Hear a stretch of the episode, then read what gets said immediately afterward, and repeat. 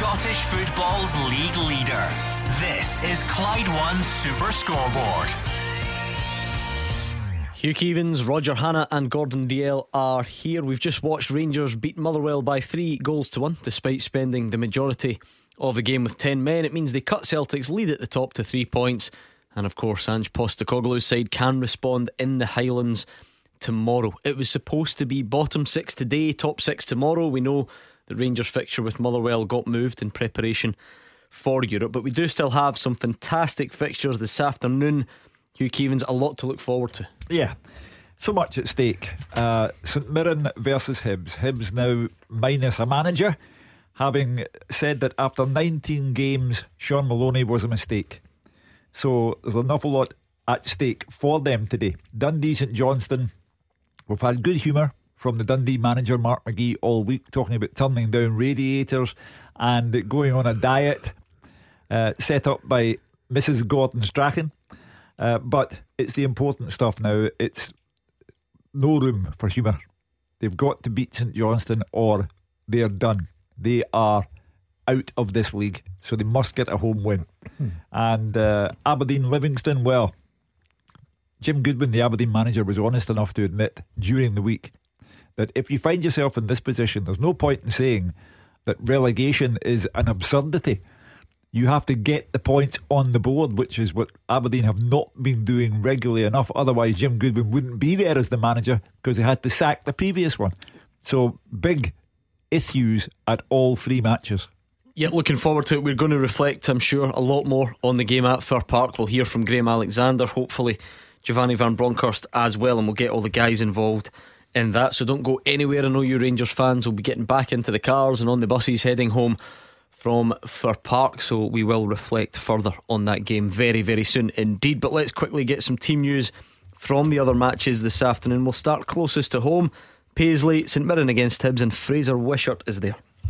I am a beautiful day here in Paisley, as Hugh says, though serious stuff for both these teams, and I don't think, despite the sunshine, either sets of supporters will come with much confidence today in their team. Recent form of both has been awful. Both, of course, missed out and get a top six place, and they'll have one eye on St Johnstone below them. And whoever loses today, if there is a loser, and St Johnstone win, that will give St Johnstone a bit of hope of catching them. So a victory today, really important to both, because it probably would just put any faint threat of relegation to bed. St Mirren have had a fortnight to lick their wounds from a heavy 4 0 defeat here against Rangers. They've only won once, and that was away to Dundee, and Steve Robinson took over, and they've been working on his defence for the last couple of weeks because they've lost 14 goals in their last four defeats, so shoring up the back a priority at this stage. It be helped by Jak Alnwick returning from a two match suspension. Hibs, of course, as you were saying, removed Sean Maloney as manager this week after only four months in charge, and David Gray for the second time this season is in caretaker charge. He takes over a team with only one win this year and really low in confidence. He also had to cope with Ryan Porteous.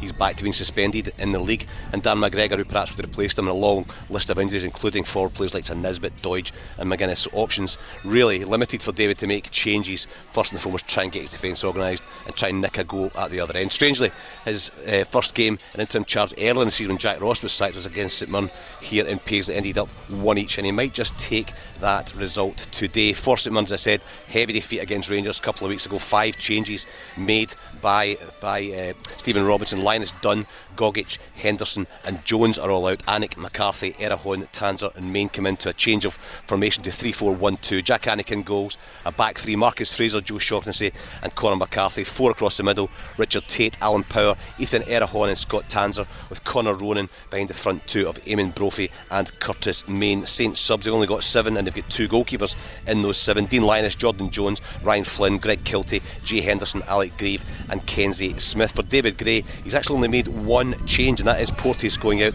and he's brought in Elias Melkersen, but he has made a change to his formation to a 4 2 3 1 formation from the 3 4 3 that Maloney preferred. Matt Macey's in goals, back four Harry Clarke, Paul McGinn, Paul Hanlon, and Lewis Stevenson.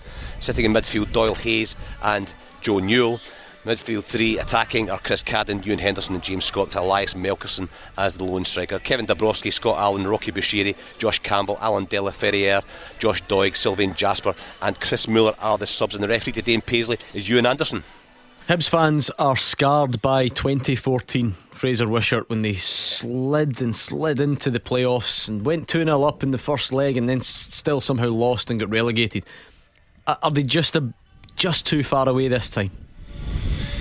Well, I think I, I sent a, a, message last week into into the show about a scenario, and of, of, course the, scenarios don't often come to fruition because there's too many variables. But if, if they were to lose to St today, and Hibs were to, to sorry, and St Johnstone win as well, then there's five points between them, and you know, and that becomes a bit tricky. They've still got to play St Johnstone, got a difficult away game to Livingston as well. So I think they've got enough, and, and I think they might get something here today. But they want to get the points on the board now. You don't want to be waiting, losing your first two games after the split. It's a tricky game in Livingston next week as well. And if they do that, then all of a sudden the, the, the, game's up, up in the air. You know, the chances are that St Johnstone just get that confidence. So I think they've got enough Hibs. I hope so. You don't want to see a club of Hibs size go down again over the last 10 years we've had too many of our big clubs in, in, the, in the lower leagues but uh, it's the same for St Mirren I mean St Mirren exactly the same position Gordon. If they lose today uh, and then they've got St Johnstone next weekend if St Johnstone beat Dundee all of a sudden by this time next week they could be level with, St Johnstone so all to play for in the bottom six and that's what happens. You know you, you lose that position in the top six and it's a relegation battle from there to the end of the season. Yeah, I mean, the league table tells you St Mirren are the closest to the battle. You know, they're two points worse off than than Hibs and Livy. Uh, they're level with Aberdeen, but they do have the worst uh, goal difference as well. So, you know, they are the closest to that drop zone, if you like, or the playoff spot. And it's been an interesting time, hasn't it? You know, Stephen Robinson very strong in some of his criticisms. Has that had the right effect? Has that, you know, annoyed the players further? Fraser, I guess we'll find out. I, guess we'll find out. I think he's uh, certainly said it over a couple of occasions in the last three or four weeks, and they've lost 14 goals in the last four games since it under Jim Goodwin.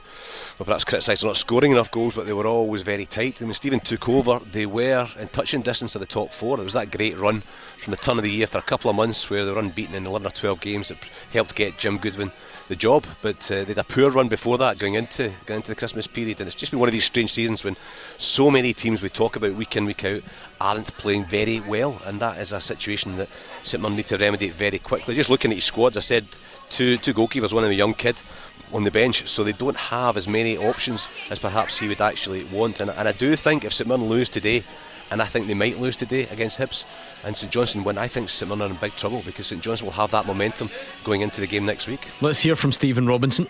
Oh no, hundred percent seventh the aim, but you know you can't. I mean, if I come out and said yeah that if you're in the bottom six, you have to look over your shoulder. That's without saying. Do you know what I mean? I, you know, there's only a couple of points between. Uh, in this league, you're either a really good team or a really poor team, a really good manager or a really poor manager, and it's two points. You know, so it's the fine lines. So I think the same had been at the bottom of the table and being seventh. We've got aim for seventh place, which would equal a as I've repeated, that it would equal the highest finish in the club's history in this league. So it's a it's a case of aiming up. I think we've got a squad good enough to aim up and, and getting as many points as we can. And then that takes care of itself and, and avoids any kind of relegation woes. So I think everybody will be feeling exactly the same. You know, there's there's one game between everybody. There's a little bit of a cushion at the bottom between St Johnstone and Dundee, ourselves and Aberdeen. There's a, there's a little bit of a cushion, but not enough to be comfortable. Um, but also, you know, I, I try and look on the positive aspect of it. We can finish seventh you know, with uh, the narrative changes completely. Now, you can't have imagined at the start of this week that the real story would be Mark McGhee's heating, his diet, and potentially going naked. But that is the reality of it, David Friel. So we sent you there especially. We feel that you're the man for this occasion. Dundee against St Johnstone. Take it away. Yeah, I feel privileged, Gordon. And firstly, before I go any further, I'm pleased to confirm Mark McGhee still has his clothes on so far. I mean, where I even begin with the build up to this one? It's been pretty surreal stuff, but the Dundee boss has been in top form this week, as you and Hugh both said. He started off the week by revealing he was going to turn his heating off. He was going to go on a diet, courtesy of Lesley Strachan, to get himself psyched up for the game, going full Bear Grylls. And then just yesterday, he promised to go naked for a week if Dundee win today. So whether that's motivation for his players, that's up for debate. But it's definitely been entertaining. And it's also lightened the mood around Dens Park amid the very serious threat of relegation. Dundee are bottom. They start the day five points behind St Johnstone and the Premiership status is pretty much in the line today. On top of that, I think it's fair to say Mark McGhee's job is on the line as well, as reg- relegation will definitely mean he leaves the club. He's taken that different approach to preparations, he's tried to lighten it up, but he does seriously firmly believe Dundee can get the result they need as they chase St Johnstone. A win would be brilliant, a draw just about keeps them in it, but a defeat almost certainly puts Dundee down. McGhee still hasn't won in nine games as Dundee manager, but they have battled to draws against Aberdeen and Dundee United in the last two outings. Unsurprisingly, he's named the same team that drew 2 2 at Tannadice, so just run it through it for you. Ian Lawlor in goals, Cammy Kerr, Jordan McGhie, Ryan Sweeney, and Jordan Marshall at the back. Max Anderson, Sean Byrne, and Charlie Adam in midfield, with Paul McMullan and Paul McGowan just off Danny Mullen. Subs for Dundee are Sharp, Fontaine, McDaid, Mulligan, Elliott, McCowan, Rudden, Ibsen Rossi, and McGinn. As for Callum Davidson and St Johnstone, they've been a lot more low key this week. There's been no outlandish promises or statements or anything like that. But he knows a win today will almost certainly ensure they've seen off Dundee and avoided the automatic drop. Saints' last league match was a 7 0 defeat to Celtic, but before that game they had been in decent form, and Davidson is still looking to catch the teams up them. Up above them, as Stephen Robinson said there. He's made two changes from that Celtic Park game. Dan Cleary and Nadir Ciftci are in for James Brown and Glenn Middleton. It's the usual sort of 3 4 2 1 formation for St Johnstone. Zander Clark in goals, Dan Cleary, Liam Gordon, and Jamie McCart at the back. The middle four will be Shaun Rooney, Murray Davidson, Melker Hallberg, and Callum Booth, with Ali Crawford and Ciftci just in behind Callum Hendry. Subs for St Johnstone are Parish, Butterfield, Mann, Brown, Sang, McPherson, May, Bair, and Middleton. And the referee at Dens Park from Hampden last Sunday is Bobby Madden. Let's hear from Mark McGhee, shall we? This is what he had to say last night. You know, it, it, some people might understand what I was trying to do, and other people think it's funny. You know, it, you know, I try to make it, you know, light-hearted in a way. Um, I mean, I could have chosen to do anything. I've, the boys have made me promise that uh, if we beat St Johnstone, then I've got to go naked for a week. You know, uh, which is not help anyone. But you know, you've just got to do something. You know, you've got to do something to psychologically remind yourself and put yourself under a wee bit of pressure because there's a big game coming. And I think the players understand the message that I'm trying to give. It's been met with a lot of scoffing um, from the wider Scottish football community. David Phelan understand parts of that. I just wonder if, if there is any bit of it that, that is quite calculated in a week like this. I've not seen one person talk about how much pressure the Dundee players are under because of relegation. Any de- deliberate attempt there from Mark McGhee to take all the focus on him? Yeah, hundred percent. Yeah, it's, listen, it's been off the wall. It's been a bit madcap, and you actually look at some of the quotes and you think that doesn't even really make sense. But Gordon, I'm all for personality in the game. I'm all for a bit of entertainment. Mark McGhee, as I said, I don't think anybody at the start of the week would have thought he was going to come out with the stuff he has. But as you're saying, nobody's talking about the pressure. Nobody's talking about the fact he hasn't won in nine games so far as Dundee manager. Nobody's talking about whether it was the right decision to t- you know for him to take over from James McPake. So it's been 100% calculated, and you never know, it might pay off today. Great day here, great pitch, and you know Dundee will give St Johnstone a really tough game. I'm surrounded by hacks. We've got David yeah. Friel, Hugh Keevins, Roger Hannan. You three aren't going to complain about Mark McGhee coming no, out with that stuff, are you? Not at all. Uh, I'm sure that when Roger heard the news in the office, he's thought, lovely, lovely, there's a good headline. Uh, it's a massive diversionary tactic on the part of uh, Mark McGhee. If it comes off and Dundee get a win today, everyone will say, a smart guy. That was a good psychological ploy. Take all the heat off the players. If he loses, they'll say, he's a balloon. And that you know the, that, that's the way hmm. that's the way it works in football. And, and what, what what David Friel doesn't know, Hugh, is that after Mark McGhee's first press conference about it heating in the diet, there were top level discussions at the Scottish Sun as to whether or not we should encourage David to, to mimic Mark McGhee yes. and turn off the heating in the house and go on a diet. But unfortunately, we had to pull the plug in that plan when there was a prospect of him coming into the office naked next week. Gordon Dalziel, you are not, though, in the entertainment industry in the same way that these two are. Mm. Is it? Is it worthwhile? Is it? Can you take anything from it? Is it what's the point of it from Mark McGhee? I've no beef with it at all. Uh, the only thing I'm a bit concerned that David Friel thinks that Mark McGhee's a personality. Um, we're, we're, in real trouble. Um, I've got to say, I, I, look, he's trying something different. He's not worked in nine. He's making fun of it. Uh, it's probably get out there and he's just went with it. Probably a bit of fun in the dressing room, bit of pressure off his players. He knows how bad it is. I, I totally agree with, with you. If he wins today, everybody will say, that was a fantastic move. Well done. Keep it going. Keep the fun going. If he gets beat, the first thing that'll come back to bite you is those statements. I just can't get over the fact you just used the word beef in that context. I must admit, things you never thought you would hear. But thanks for that, uh, for ruining my day even further. Uh, Dundee against St Johnstone should be a cracker, as David Friel says. Forget Mark McGhee's nudity if you can. It's that simple, really. If Dundee lose that game, it's pretty But- much done for But them. also, you have to think sequence of results.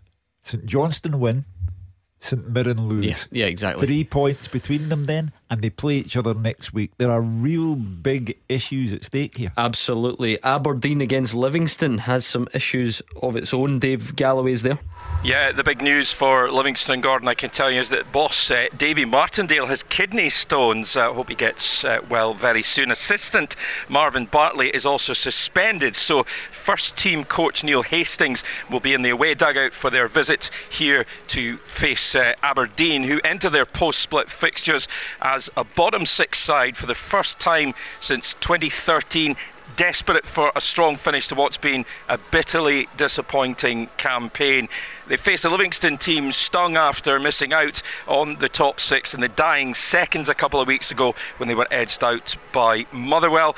Don's and Livy's form has been equally unimpressive of late with three defeats, one draw, and one win each in their previous five matches. Victory vital for both sides then as they seek to banish danger of being sucked into uh, a relegation playoff as things stand you know, as we've discussed already on the show, nobody can say with any great certainty that it can't happen to them as it did to Hibs eight years ago, as Fraser mentioned earlier, when they went down following that playoff loss to, to Hamilton. Um, let's look at the teams then. One change, I can tell you, for Aberdeen. Uh, Ramirez drops onto the bench and he's replaced in the starting lineup by McKenzie. So it's Lewis in goals, Ojo, Gallagher, Bates, and McKenzie at the back. Two sitting midfielders, McCrorie and Ferguson. Further forward, Besuijen, Barron, and Hayes, with Watkins. Looks like he will be leading the line today for the Dons, whose substitutes are Woods, Considine, Ramirez, McLennan, Jenks, Polvara, Ramsay, Ruth, and Milne.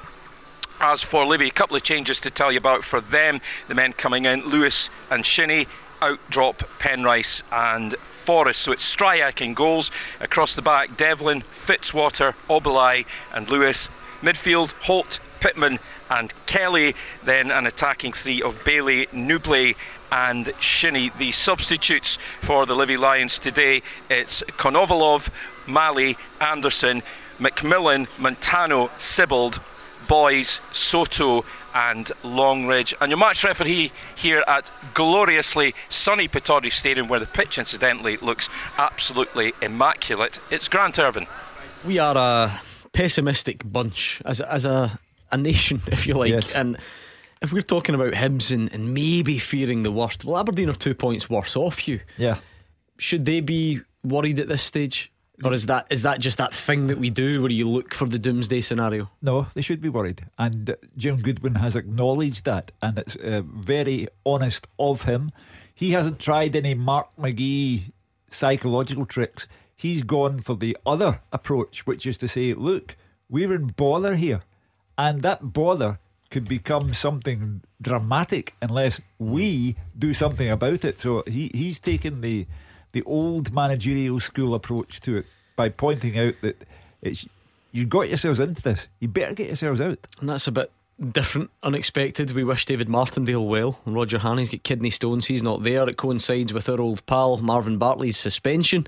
So a bit of um, managerial disruption for Livy today. Yeah, and you wonder how that will disrupt Livingston today. You know, David Martindale's such an important figure to the club. He's not in the building today. We wish him well. And his number two, as luck would have it, as fate would have it, is stuck in the main stand at Pittodrie. He's just so angry all the time. That's the problem. I think we need to. He's an calm angry down. man. Is he allowed to go into the dressing room? No. No, you're not. I No, think you need to leave them time. 15 minutes before the game. You can't go back to them until 15 minutes after the game. Is it as close to kick off as 15 I think minutes? so, yeah. I think so. You're not allowed Seriously? any interaction with I thought them. it was longer than that, given that because that's not much of a No, I know. I know what you mean. not much of a know what you mean. suspension, is it? Um, okay, uh, right. We had one big game already. It's done. Rangers won three one. They were down to ten men, but they cruised to victory at Fir Park, and we are going to hear from the managers right here next.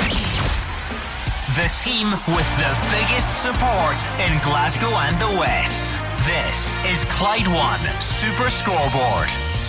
Gordon Dalziel, Roger Hannan, and Hugh Keevins are in the studio. One game down and some crackers to come. Rangers beat Motherwell 3 1 at Fir Park. It was a lively old game. There was a sending off for Leon Balogun. They spent the majority of the game with 10 men, did Rangers, but they were very comfortable in the end. Maybe not so during that first half, but a deserved three points for Giovanni Van Bronckhorst's side, which cuts Celtic's gap at the top to three before they play tomorrow. So let's hear what the Rangers manager had to say speaking to Sky. Well, I mean, we had to uh, we have to adjust the game plan, of course. I think we started off really well. We are one 0 up. They have control of the game, and you know, of course, with the with the red card, we have to switch to uh, to a different way of playing. We did it really well, especially the second half. So. Uh, at halftime to, to change things a little bit uh, in, when we have the ball, but also defensively. I think it worked out well, and then uh, you know you just have to uh, make sure you create the chances, uh, although you are one man less. But I think the players did really well what we wanted, and uh, you see we could. We also, with 10 men, created a lot of chances to score. Obviously, there were two tackles, I think both with the intention to win the ball, but, you know, in, in these, the margin is really, really close in those tackles. And, uh, you know, we just have to accept the red card we, uh, we had. You know, we couldn't do anything about it, and it's a decision of the ref and uh, we had to go on. So I concentrated more on, on, on, on, how to play. Eventually, it gave us the, the win. They both have their qualities. They're quick, uh, they're fast with the ball. Also, their off the ball movements are, are good, and especially today, they had a slightly a different role against uh, when we were 10 men, but uh, they did really well. They caused a lot of danger, and um, you know, happy for. For, for Scotty scored twice, and uh, of course the captain never, almost never fails on the spot. Yeah, he was talking about Scott Wright and Fashion Sakala at the end, in case you hadn't gathered that. Let's bring in some of the guys. Fraser, how impressive is that victory for Rangers, taking everything into account today? Well, I didn't quite go the way Giovanni Van Bronckhorst uh, wanted it. He argued all week for the game to be brought forward. 24 hours, he got that. Uh, he was able to make eight changes and rest his players. They go a goal ahead and they're absolutely cruising and I'm sure he's thinking they maybe get three or four goals and uh, maybe close that goal difference down in Celtic and he doesn't need to bring on any of his experienced players that he's resting as subs. But of course the Balogun tackle which which was a red card has, has just changed the whole whole dynamic. But it could have been worse for them. I think in the second half I didn't see much of it before I left but uh, certainly, for it's listening to you guys, um, Motherwell didn't really make a really good fist of it, and that was disappointing for Graham Alexander, but pleasing for Giovanni Van Bronckhorst because there's no doubt he was playing this game with, a, with an eye on the game in Leipzig and on, on Thursday. So uh, he'll be happy enough. He's managed to rest his key players. He's not come out of it too badly. One or two players picked up knocks. Kamara, maybe Arfield as well. Arfield certainly, I think, will play on, on, on Thursday night, and uh, that will be a worry for him uh, as will Balogun be suspended for. For next week, but he's, he's got through the game. I think that's exactly what he wanted. The three points, get through the game, and now he has that extra day now to focus on a huge game on Thursday night. What does it say about the character we're seeing currently from this Rangers team? David Friel, the guys were talking during the break where it, it seems like a long time ago, but there were serious doubts at halftime. I think. I think even you know Rangers fans would have felt that they were down to ten men. Motherwell were level. Rangers looked a bit spooked by it all, but you know they came out and sort of just controlled Motherwell with ease in the second half. Then you talk about what they did last week, the way it's going in Europe. That they're not going out without a, uh, they're not going out with a whimper at the end of this season. No, not at all, Gordon. I think it speaks volumes for the character of the Rangers players, but also for Giovanni Van Bronckhorst. I think it's another triumph because, as you said, I think getting into half time, a man down, one each, you know, title potential on the line.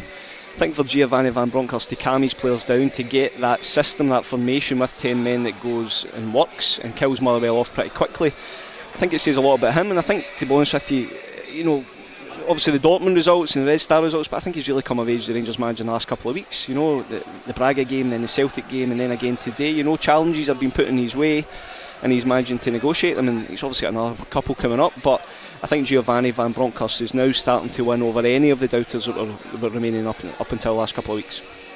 Yeah, I mean, Fraser, the the headline makers today, on, in a positive sense, probably were Scott Wright. I think he got man of the match. Fashion Sakala wouldn't be far behind them. How important was that for, for them today, and, and have they forced their way into the conversation for Thursday? I think one of them will have. Uh, which one it will depend on the way that uh, that Giovanni Van Bronckhorst wants to play. I was listening to you guys talking about playing Scott Wright as a, as a false nine and uh, perhaps looking at Sakala's pace in a wider area. But uh, you know, Kent will play, Aribo will play. I think that uh, Arfield will play on the right hand side, as has done many times in Europe uh, as, as, well. Lundstram and Jack will be in the midfield. So really, it's one spot between the between the two of them. It depends whether does he want Scott Wright, who can run in behind, but he holds the ball up better. I think Sakala has got pace when he gets turned. He's a real, real threat to, to teams. But I think it was a away in Belgrade that he played up front, and the ball just kept coming back. It was bouncing off him, and it was a real frustration amongst the, the, Rangers players because he wasn't holding the ball up. So it depends how Van Bronckhorst wants to play. If he wants pace to go in behind and really stretch Leipzig on the, on the counter attack, then that, that might be Sakala. But If he wants somebody who's got a wee bit more touch, he might play right, or maybe even play Ryan Kent through the middle because Kent has probably done his best work when Rangers have gone to a 3 5 2 formation. He's played off, off Morelos. So I think Van Bronckhorst yesterday, when he found out Roofe was injured, he must have been really down given the fact that in good form and Morelos is out. But he'll be happier tonight both players have given him something to think about and we'll go into the game in, in decent form. But I would probably go with Scott Wright. I like him as a player. He's a good footballer. Yeah, I understand. I said earlier that um, there's an option for Kent to go through the middle, Gordon, rather than play with this false uh, nine as everyone's talking about. Um, it was interesting to see that uh, in the second half, I pointed out to the lads in the studio that Arfield dropped into the false nine, Sakala come off the left, Wright come off the, the right. Um, I, it is a toss of the coin for me. I thought the two of them played themselves right into the thoughts of the Rangers manager. Sakala's power of running. Sometimes he's just his final ball lets him down a little bit, but I thought he was a threat today. Scott Wright's a very clever player. Gets does he get two goals? Does he get the credit for the first goal, or does it still go to Kelly? Why? Why, I, why would he get that in any way? Because I heard the Rangers manager saying Scott Wright get two goals. Um, if you it's play, an ambitious claim. I you, must admit. If you play it back, I, no, I, that's why I asked the question. There was a question mark next to my, my statement. No more ambitious than Sakala trying to claim the winner in the semi final last week. Yeah, okay, but uh, I'm, I'm only going with the Rangers manager here, Roger. Don't shoot the messenger. Um, I do believe that the two of them had very good games. Me personally, I'm going against Fraser. Unfortunately, I usually agree with my fellow colleague. I'm going for Sakala. I think I think with the, away from home with the pace, I think might just look at Sakala. Roger, Giovanni Van Bronckhorst had to get that right today because we are so fickle. There, there, you know, it's worth taking that into account. Even although a lot of Rangers fans think the title might be gone and it might be too much to claw back, if you make eight changes, you don't bring on Ryan Kent at all. You leave John Lundstram on the bench, you leave Ryan Jack out, and you don't win he's getting a lot of stick tonight because that's just the way it works. People can think it's the right decision at, at 12 o'clock, but if it goes wrong, he's in the firing line. So he, he, needed that performance from his team in the second half. Yeah, it's all about results, particularly at this end of the season, Gordon. And they got the result. And yes, Balogun was reckless with the red card. And yes, Van Bronckhorst gambled with the eight changes. But he's got the result. He's cut the gap to three points. It now moves over to Celtic and Dingwall tomorrow. And whatever they do, it's set up for Celtic Park a week tomorrow in the last Old Firm game of the season. Also, Hugh, the knock on effect, if it doesn't go to plan today, even if it was because of changes, it probably allows a, a bit more dread to, to sit in ahead of Thursday. Oh, and there's Roofe out as well, and the attack just didn't work, and, and we're going to be a bit more tired because we're down to 10 men. But not only does it keep the pressure on in the league, it puts you in a better place for yeah. Thursday. Exactly. You know, had Rangers dropped anything at Fir Park, these phones between five o'clock and six o'clock would have been red hot. Why did you change so many? Uh, why did you prioritise a game in Leipzig over the title? Because there will be an element within the Rangers supporters, I can guarantee you. It may not be a huge element, but there would be an element within the Rangers supporters who'd rather pip Celtic for the title than win the Europa League and uh, therefore they're happy. The manager's happy, and uh, to go back to David Friel's point, he's a cool customer, Giovanni Van Bronckhorst, because at half time there was potential for a serious upset under bizarre circumstances, but he's held his nerve, and now they go to Leipzig. What a 10 day spell is coming up for Rangers. You know, Leipzig, Celtic Park, and then Leipzig at Ibrox. Um, he has satisfied all elements within the support today. The ones who value the league title over the Europa League, They're happy because they want to see what happens to Celtic now. And those who value the Europa League over the domestic league, they're happy as well because the preparation time has been used wisely. What does this do to the, the title race, if anything? Fraser Wishart, I, I get a lot of people think it's, it's gone already, but all Rangers could do today was win.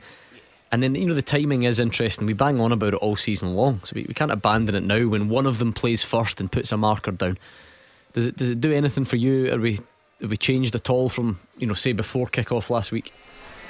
No, not particularly. Uh, Gordon, I think obviously what it does do is that uh, if Celtic win tomorrow and win next week, they've virtually won the title. Maybe six points ahead, with a few couple of games to go, and sorry, nine points ahead with a couple of games to go and better goal difference. But they won't actually have won it. So there's a small thing there that you know Celtic if they win next week and Rangers dropped points today, then all of a sudden that means that uh, the, the, title was over. But uh, for, for me, I, I think um, I, I, think they just had to do the job today. It was, it was a job done case for them, and perhaps fortunately playing against against Motherwell in the first game because Motherwell been so disappointing since the turn of the year.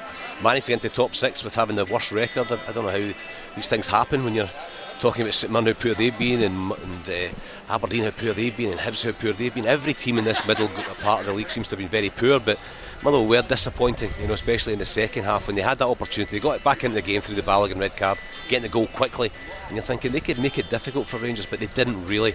So from a Rangers perspective, it was it was a good day. Come out without too much damage. They've got the extra day. Didn't need to use Lundstram, Kent, all these key players as well. So it doesn't really change much in the way of the title race. What it does do is it means that just Celtic can't really afford to drop anything uh, tomorrow because that would just give Rangers that wee bit of a gap. I mean, I, I don't think Rangers will win. I think Celtic will win it, the league. But uh, a couple mm. of points drop tomorrow, and Rangers just have that wee gap, that wee bit of excitement next Sunday to try and do something and put more pressure on Celtic. Does it crank up the pressure at all for Celtic tomorrow, David Friel?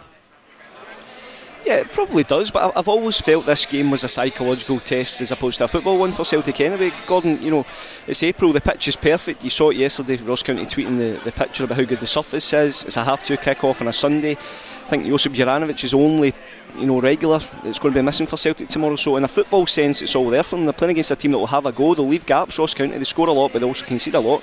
So I think in a football sense, Celtic don't have any excuses. I think it just comes down to psychology.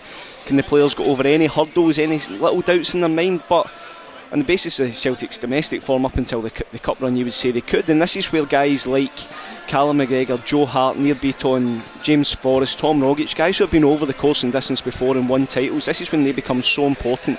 Tomorrow Celtic are going to have pretty much a full strength side, Jack Giakoumakis back as well. So as long as they approach it well and, and don't let the nerves creep in, they should see off Ross County.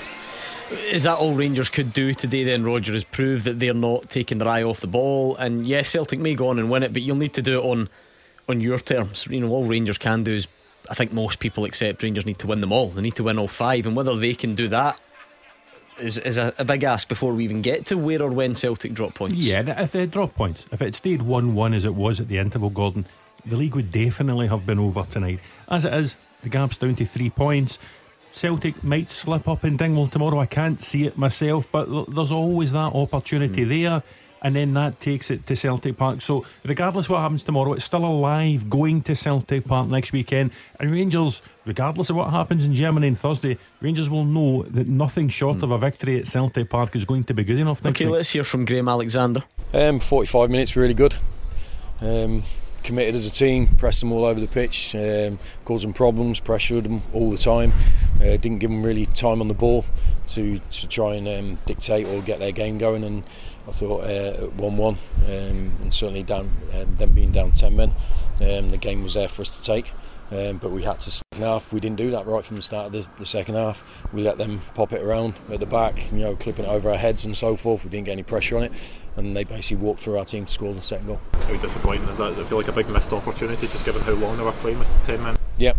100%. It was it was there for us. You know, um, uh, the first game back after the, the break, when we did the same um, in a game where they, the opposition went down 10 men and we took a step backwards um, and we got punished carbon copy today. So um, it's, a, it's, it's a real disappointment for us because um, if we'd have pressed and put pressure on as well as we did in the first half, then I, I think we, there was a possibility we could have won the game without a doubt. Um, but we didn't do that. And until we learn valuable lessons about how our team um, does its best work, and it has to be constant and, and for 95 minutes, and it has to be every week, then we'll, our form will be up, down, and indifferent. And uh, that's what we have to try and um, uh, rep, uh, fix. Is that thing, do you think? Well, that, that's where you know you either take a step forward or you take a step back. What dictates that is your mind. I'm sure we will hear a lot more about that game at Fir Park on the open line at five o'clock. So, Motherwell fans, Rangers fans, collect your thoughts and get ready to share them a bit later on. But we do have a fantastic Saturday afternoon lined up for you in the Premiership and beyond. Don't forget, Killie are champions of the Championship. They're coming up. We'll look back on that game against Arbroath last night. There is still stuff to play for in the Championship. Uh, League One could be wrapped up today. Cove Rangers have the chance to win that against Dumbarton. And there are various other talking points that I'm sure we'll get to in the course of the afternoon. So sit back and relax, and we will build up to the three o'clock games when we return next. The winning team all season long. This is Clyde One Super Scoreboard. Gordon Dalziel, Roger Hannan, and Hugh Keevins are here. You can get in touch at the moment on our Twitter feed at Clyde SSB.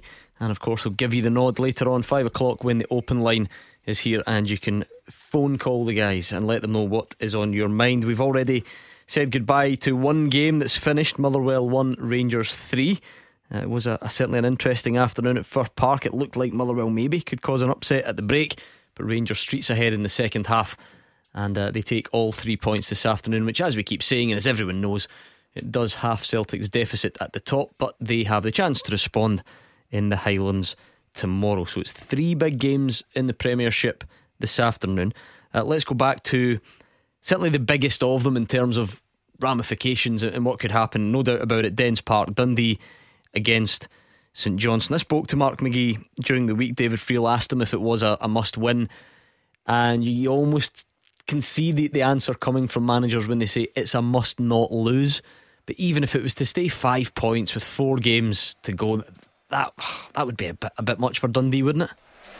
Yeah, with Gordon, I think when managers say must not lose, it's just because they don't want to say must win. Um, yeah, look, look, Dundee haven't won a game under Mark McGhee, so if it's still going to be five, granted the final four games of the season, it's a tall order to think they can go and win what, two or three at least to stay up. Yeah, look, it's a huge game. It's defining for Mark McGhee. It's defining for, for Dundee. You know, I think if they win today, they give themselves a real jolt, a real chance of catching St Johnstone.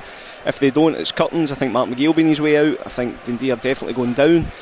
And you just you just look at the team and you know guys like Charlie Adam, Paul McGowan, guys that have been over these kind of games so so many times in their career. They're going to be so important today. But then you also look at the St Johnstone team, still the sort of nucleus inside that won the cups last year. So huge crowd here, lovely playing surface, lovely weather, massive travelling support, very vocal travelling support as well from St Johnstone. So it's all uh, it's all set up, and I think Bobby Madden was probably hoping for a quiet weekend after last weekend, but he's not going to get it today because I'd imagine the tackles will be flying in as well. What's interesting about it, David Friel, is it, it shows you when it comes to the crunch that, that, Scottish football fans do tend to step up because there was a real feeling of apathy at, at Dundee. They've had a, a tough season. I think they probably know they're going down or close to going down. You saw the attendance for the visit of Rangers; it was horrific a few weeks ago. Uh, but by all accounts, a really good crowd inside Dens Park this afternoon. Yeah, it's massive. I, was actually at that Rangers game. Um, working and I couldn't believe, you know, you're in the main stand at, at Dens as you know, Gordon, and I couldn't believe how quiet it was. And apathy's the right word. You know, it really was. You know, you could tell they'd almost just given up. But I think today, obviously, the weather helps as well. The fact it's been cranked up, and it's do or die. Mark McGhee's admitted that himself. You know, the D fans are going to get right behind their team. You know, as I said, you know, they'll get guys like Charlie Adam who'll be trying to kind of you know, really get that atmosphere going and put pressure on St Johnstone players. I think Mark McGhee would probably try again, mind games and all the pressures on St Johnstone. They're the ones that are up there, they're the ones that Dundee are trying to, to go and hunt, but I think there's pressure on both sides. Um, and it's good to see St Johnstone as well. You know, something, sometimes they get a bit of stick for not having a huge support, but it must be well over, probably close to 2,000 St Johnstone fans here today, so that's great to see as well. And as you say, Scottish football fans do step up. Gordon, you just need to look at the scenes last night, Kilmarnock Arbroath. You know, when it comes to it, they do come out in their droves. Uh, yeah, it is all set up. Should be a, a big occasion there at Dens Park. Dundee taking on St Johnstone. We always talk, Fraser Wishart, become amateur psychologists at this time of the season. And I wonder if it's at particularly this part of the season where home advantage might not necessarily count. You know, I, I wonder if Hibs are relieved to, to, not be playing in front of the burden that Easter Road can bring. And then on the flip side of that, do the St Mirren fans get a, a tetchy ride if things don't start well?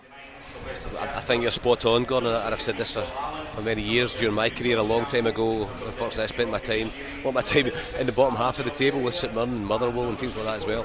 And it can be worse when you're at home because if you don't start well, and I think starting this game is the key for both these sides. When you're low in confidence, if you can start the game well and dominate for the first 20 25 minutes, it can really put the, under, the, the, the, other team under pressure. And if that team is St Mirren at home as well, then the fans might just start to turn on the players, start to get on their back. I'm looking to my right and listen to David talking about huge away supports. There's not really the usual massive supports so far from, from Hibs, part, parts of the, the sides of each stand, uh, sorry, the away stand are sectioned off. You know, there's uh, there's a Hibs would almost always fill it as well. So maybe that's a, a sign of apathy towards their, their team as well. So I think you're right. The start of this game is going to be absolutely critical. If the, the team that starts well, I think we'll go on and win it.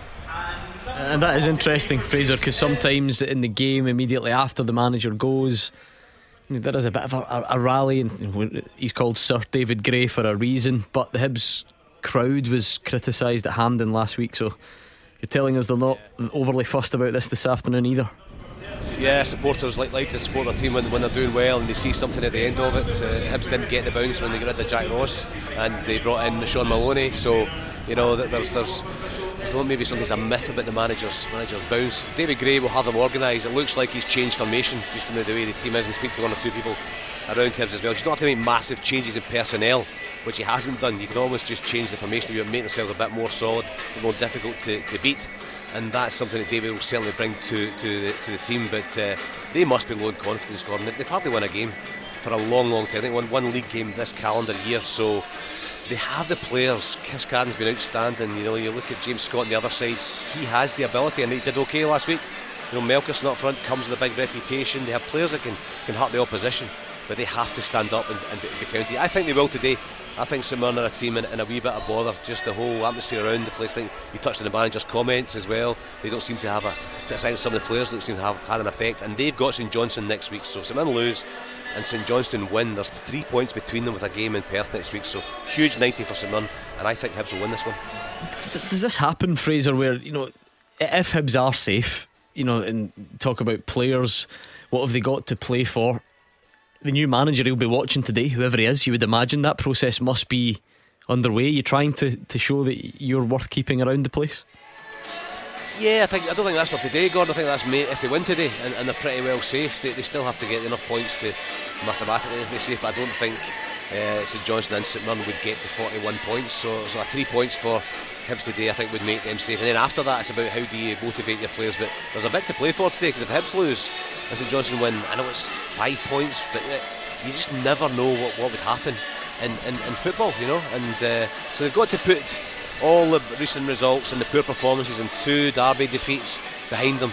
They've got to get all the, the sadness of the manager going because players tend to be quite sad, most of them, when the manager goes because they tend to go on with the manager. Um, and get all that behind them, be professional, focus on the game ahead, and just take this 90 minutes and get it, get the three points. But uh, it's just been a sorry season for him. It started so promisingly. At one point, I think they were even for a week top of the table. It's been a sorry end to the season for them. Uh, Dave Galloway, you've got your finger on the pulse with the Red Army up there in the Granite City. Do they fear the worst, or, or how would you sum up the mood? There is uh, more than a little um, trepidation um, from the, the fans that I've been speaking to uh, and the fans that I know uh, this week, Gordon. It, it, would be very interesting indeed, wouldn't it, to, to see how this place reacts. Should Livingston take the lead, you know, and St Johnstone go ahead against uh, Dundee because, of course, in the, the live table, the as it stands table, that would cut the gap to three points, and that would, um, I reckon, introduce a, a, lot of twitchiness and a lot of nervousness um, in the crowd. I mean, remember after Aberdeen's home defeat by Ross County a couple of weeks ago, the fans were chanting, You're not fit to wear the shirt. Now, Livy have the chance to really try and turn that home support against their side, which probably wouldn't take much, to be honest. And, and just looking, incidentally, round these stands, plenty, plenty empty seats. Um, I was expecting a, a bigger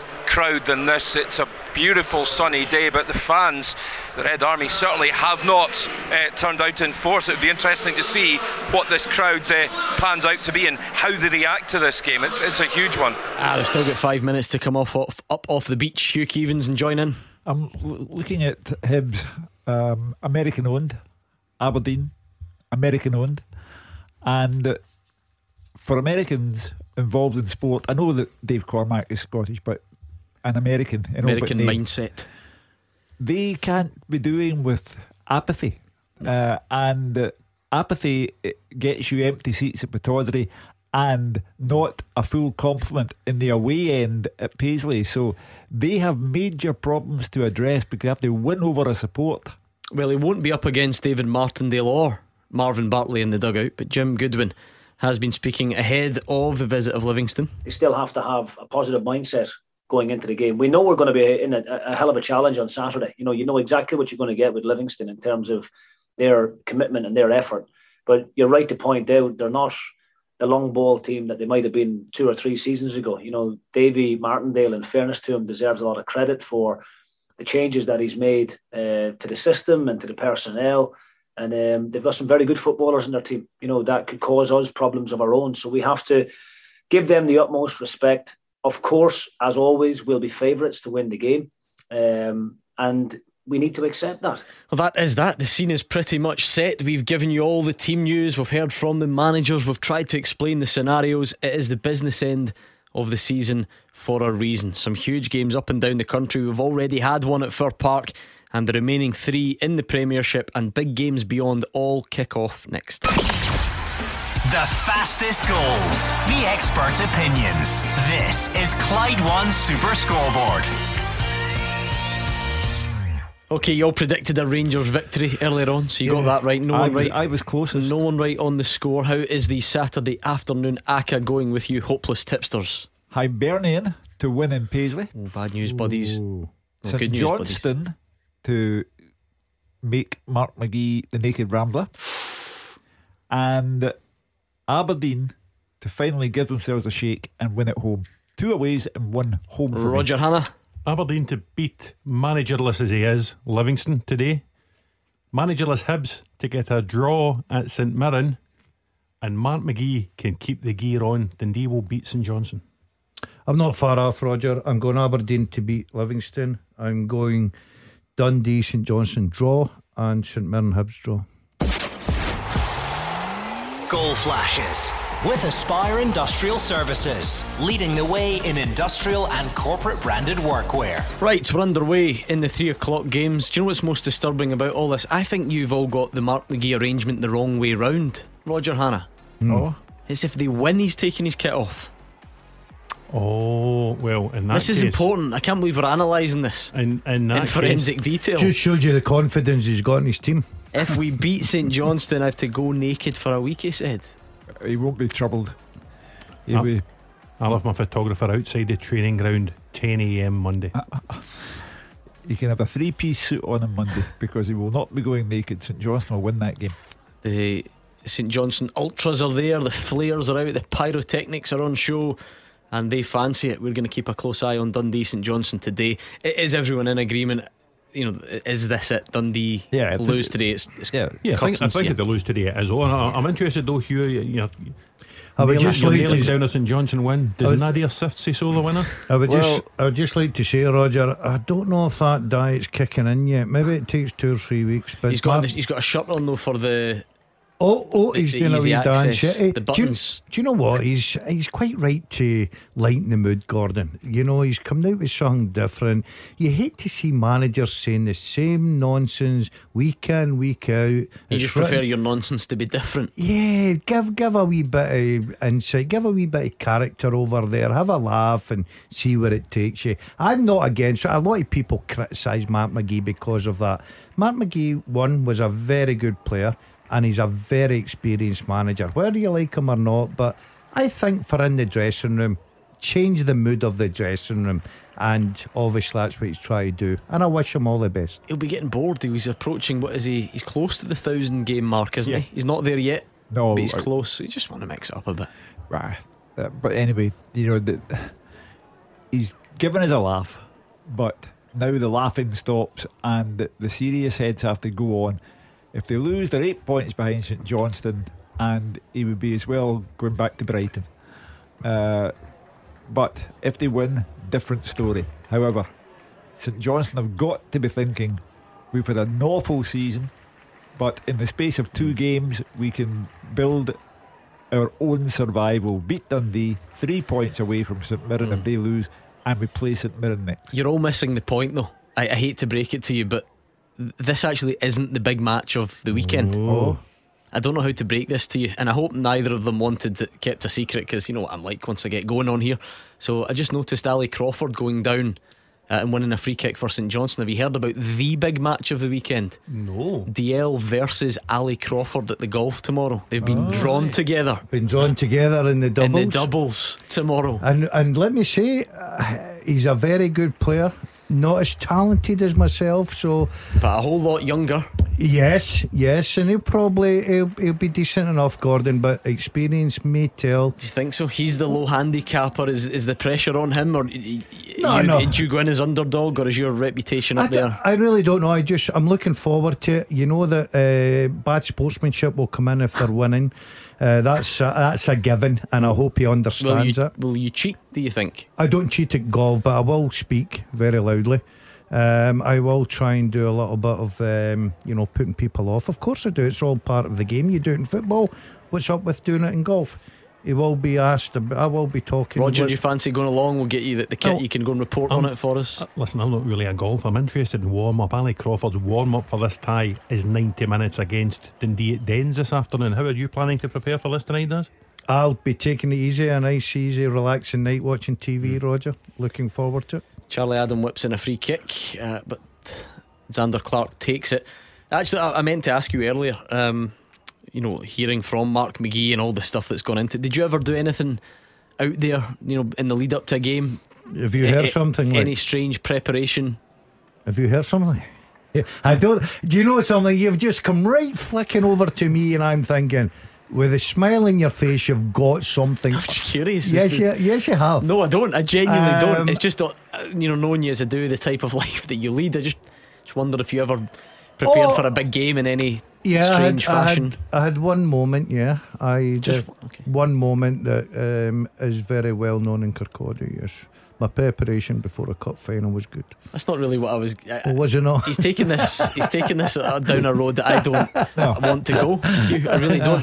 I just Uh, thought, you know, he's he's a strange guy. He's quite superstitious. I'm he's superstitious, yeah, character. but I just um, wondered if he'd ever gone full Mark McGhee. No, I never mentioned I would do in silly. Ooh, great effort. Close for St Johnstone. I think it was Jamie McCart of all people with a dipping volley from the edge of the box. that goes over the top. Um, Gabriel Jesus has scored for Man City to put them one up on Watford. The first goal in Scotland went to Queen's Park's Connor Smith. One minute on the clock to go one up at Montrose. Uh, let's do this, Hugh. Yeah. The first half teaser. With the Scottish scottishsun.co.uk slash football for the best football news and opinion online.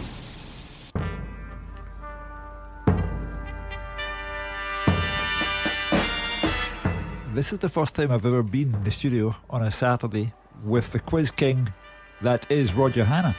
So I'll see how quickly he can get this one. Since the start of the 2010 2011 season, seven players have won at least two Scottish Premiership Player of the Month awards and still play in the top flight here in Scotland. Name them. Since the start of season 2010 2011, seven players have won at least two Scottish Premiership Player of the Month awards and still play here in our top flight. Who are they? I think that's extremely difficult. Yeah. I think that's really tough. So we're going to have to have some good knowledge out there at Clyde SSB, looking for one tweet with all the correct names on it. And you need to do it quicker than everyone else. That is the name of the game. So send us the tweet at Clyde SSB, and we'll see who the winner is towards the end of the first half. Do you know what? I've just I've seen some sights in my life, but this might be the worst yet. Um, from Smiley Face on Twitter. He sent us a photoshopped image. I certainly hope it's photoshopped of Mark McGhee. Um, do you ever remember the Kim Kardashian picture? I think when she supposedly broke the internet. Yeah. You know, wasn't wearing very much, all sort of oiled up and the rest of it. Um, he sort of turned that into Mark McGhee. So he's put Mark McGhee's face on it. But it's certainly not Kim Kardashian's body either. It's kind of half her, half Mark McGhee. Um, from the back, I should say. And uh, a heater um, has been put there as well. And some j- uh, a jam piece, a piece and jam in Oh, the corner. yes. Nice. Very creative after the week we've had. Um, but my word, it's disturbing. Yes, it's um, it could be worse after the week we've had. We're lucky he didn't put Mark McGhee's head on naked Martin. That that is true. After him last week as well, you having that as an image here? It's an old heater. Oh, dear. That's an old heater. Remember the heaters? I used to have one.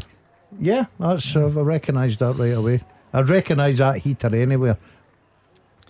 I wonder if there's anything in that. I wonder if there's anything that rivals Mark McGhee this week. What would be the great sort of weird and wonderful techniques that managers have used over the years? I mean, are there any other out there? Well, I'll just throw that out there to the to the listeners because there must be something. You know, whether it's along the same lines as Mark McGhee or something completely different. Is there anything you think compares? What are the weird and wonderful techniques that managers have used over the years? Is there anything that stands out for you? Could be Scottish football or it could be further afield. Is there anything at all that we've overlooked? Anything that competes What about Alex- this? uh, with Mark McGhee Sir this Alex week? and Paisley used to get the get in the car, get the loud hailer.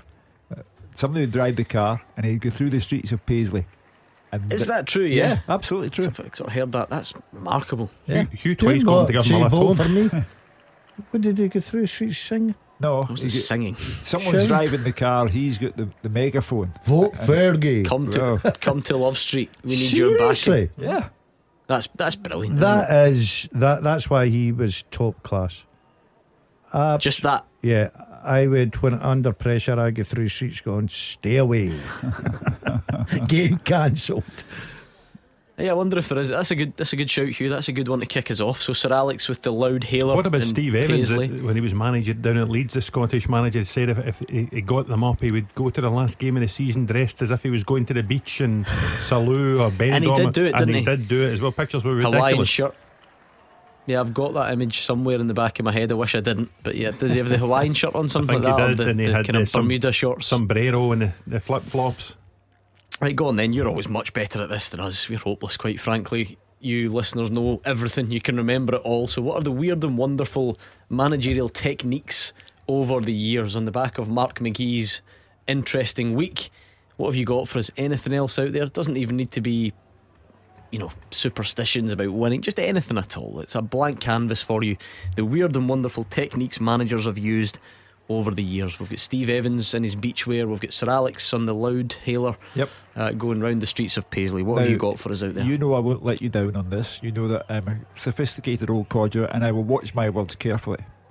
John Lambie, when he was manager of Partick Thistle and they were having a dreadful run, said that he and Mrs. Lambie Sorry, Hugh, we have to wait on this. Goal flashes with AspireGlasgow.com.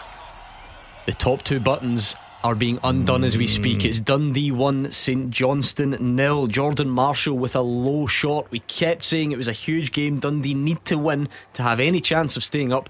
And they've taken the lead at Dens. How big a goal could that be? Massive. Absolutely massive. I was just going to say before uh, you was telling the story there that I've really enjoyed the first opening 10 minutes of this game, Gordon. It's very end to end. Both teams obviously know how important it was. Charlie Adam, the captain, playing a big role in the middle of the park. He's got a lovely left foot. Uh, he's not as mobile as he, who he once was, but it's great play. And the fact that Dundee, they needed to get the, the first goal, especially at home. Um, it's good play down the right hand side. It's just a cut back. It's laid off to him, and I tell you what, it gives the goalkeeper Zander Clark absolute no chance with that. Marshall with that left foot on the edge of the box. Gordon strikes it brilliantly. Mark McGhee hands in the head, going, "Oh no, oh no, what have you just done to me?" But the Dundee fans are celebrating in fine style. Yeah, the atmosphere has gone up more than one notch at Dens Park. A decent home crowd in there, a good support from St Johnstone as well. David Friel will tell us at half time just what the atmosphere is like. But Dundee, will have their first scent of safety. Well, there's nothing, there's no downside to taking the lead in a match like this. Uh, you have created an optimistic mindset for yourself and you've put a real seed of doubt into the minds of all the St Johnstone players, and it's a terrific finish. I've got to say, it's good play with Paul McGowan on the edge of the box. The ball comes to him, Hugh. He sees Marshall out the corner of his eye, sets him up. He, the, the weight of the pass is brilliant, and the fullback just puts his laces through it and gives the goalkeeper absolutely no chance. Fantastic start for Dundee. I, have a feeling this might not be Ali Crawford's weekend, Daz. Oh, he gave the ball away. Did you notice that? Yeah, his confidence is shattered. He's obviously the news is filtered through to Dens that we've been talking about. You won't mention that tomorrow when he's. Oh, that that's I've already noted that down. He'll be That's over- for the first tee. Uh, Ali will be over that first putt in the first green. Daz will be saying, Jordan Marshall. Jordan Marshall. Uh, Richard Tait's already limped off for St Mirren. Took a sore one, a 50 50 with Stevenson. Jay Henderson has come on, so that sounds a bit like a reshuffle. Roger, I don't think Jay Henderson will go and do the, the Richard Tait role. Well, I think he'd actually changed the formation. It was a sort of 3 5 2 he was looking at with Richard Tait as a right wing back, so it might actually be that. You know, Jay Certainly more Henderson. attacking change, yeah, though, isn't it? very much more attacking. I like Jay Henderson. I think he's a decent player. Um, one of the better homegrown players this season in the SPFL Premiership. And I I certainly don't think it will hurt St Mirren much. Oh, great start from Mark McGhee. Does comedy work? Is that the way ahead? You take the attention away, the heat away from your players by rambling on about radiators and diets. And so far, 12 minutes in, it's working. How's the bet, the charity bet going with Mark Wilson about Nadir Ciftci goal return? It's going very well. For you. Um, he's on nil so far. And what does he need to do in the next five, Five. games? Five. So he needs to score five in the next five games for It's- you to lose. It started off six. Um, obviously, I was feeling a bit sorry for him. Um, got him down to five. Big afternoon for him. He's got an, an opportunity here to to try and do something. He's not had the best of starts at St Johnstone. Almost 2 0. McGowan shot deflected wide, and it was another great move, you have to Oh. say. Uh, Dundee really looking to try and turn the screw here. Well, y- y- as I say, you've created a confident, optimistic mindset, and that you've got the St Johnstone fans and players at it. Uh, and you've got to capitalise on that uh, because if they go two up, the St Johnstone fans and players will suspect they're done for today. The man they call the Loch Ness Drogba has scored again for Sunderland from the penalty spot. Ross Stewart uh, was in the the last Scotland squad, of course. Didn't get any game time in the end, did he? Um, No. He had to settle for a, a spectator's role. Keep seeing the odd report here and there about interest from Rangers. Any life in that, as far as you Very much so. believe, Roger and Hugh? Yeah, very much so. Um, Oh, very confident in that statement, you. yeah, yeah, yeah. You take it from me. Oh, I'll take it. Are from you as confident, Hugh- uh, Roger? Say no, please not, say no. not as Bow to the confident as superior you. knowledge. Not- no, I don't have Mm. any superior knowledge. No, I'm just saying not But- not as confident as you. But to be fair, in the studio, he's the senior guy. Yes. He's he knows a lot more than you, Roger, uh, throughout the years. I'm, I'm not I'm not putting any blame it to you. It's He- the fact that He the used, guys. to, he used to run around with Ross Stewart's dad, Rod. I got a photograph from Rod earlier in the season. This is actually throwing me off. Um, uh, Roger Hannan's never been in that part of the studio before, and it kind of. I meant to ask this question earlier to Callum and, and the guy. What did he do to deserve But to join but- us on a Saturday afternoon? Because Wilson's in Chicago. Well, I get that, but what's up No, with you- you- why you- him? you I, say want- I this. wanted Fraser in right. I've, I've got. I'll show my hand right away. Roger. But Brown- Fraser's much better at analysing the games than than than Roger is out, no, and, out and about. you feel good when you stand next to Fraser. You know, you feel alive. Hold on a minute. ten, ten minutes ago during the break, you were slaughtering Roger Hannan's choice of eyewear. Well, What's changed? Well, I'll tell you what. The one thing Fraser wouldn't do is Roger's right into the, the, the quiz already. Not the quiz, the The teaser. the teaser.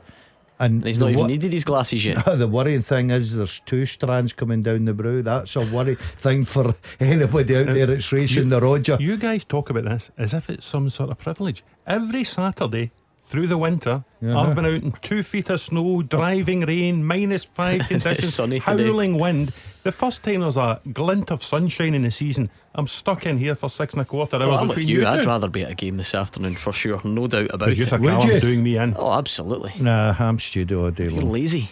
No, I'm not lazy. I No, just, you are. I've, I've, I've. It's like. Phew, but we've done that. We've been there. We've No, done that. no, Bought no. the Can't be the real thing. You don't want to go out there No, and you'd be nah. sitting in amongst No, you do. people and stuff like that. If, no. you, if you'd been at Fun Park, you'd be home by now. No, we He'd have been it's he'd probably been kept, two hours ago. probably kept me on.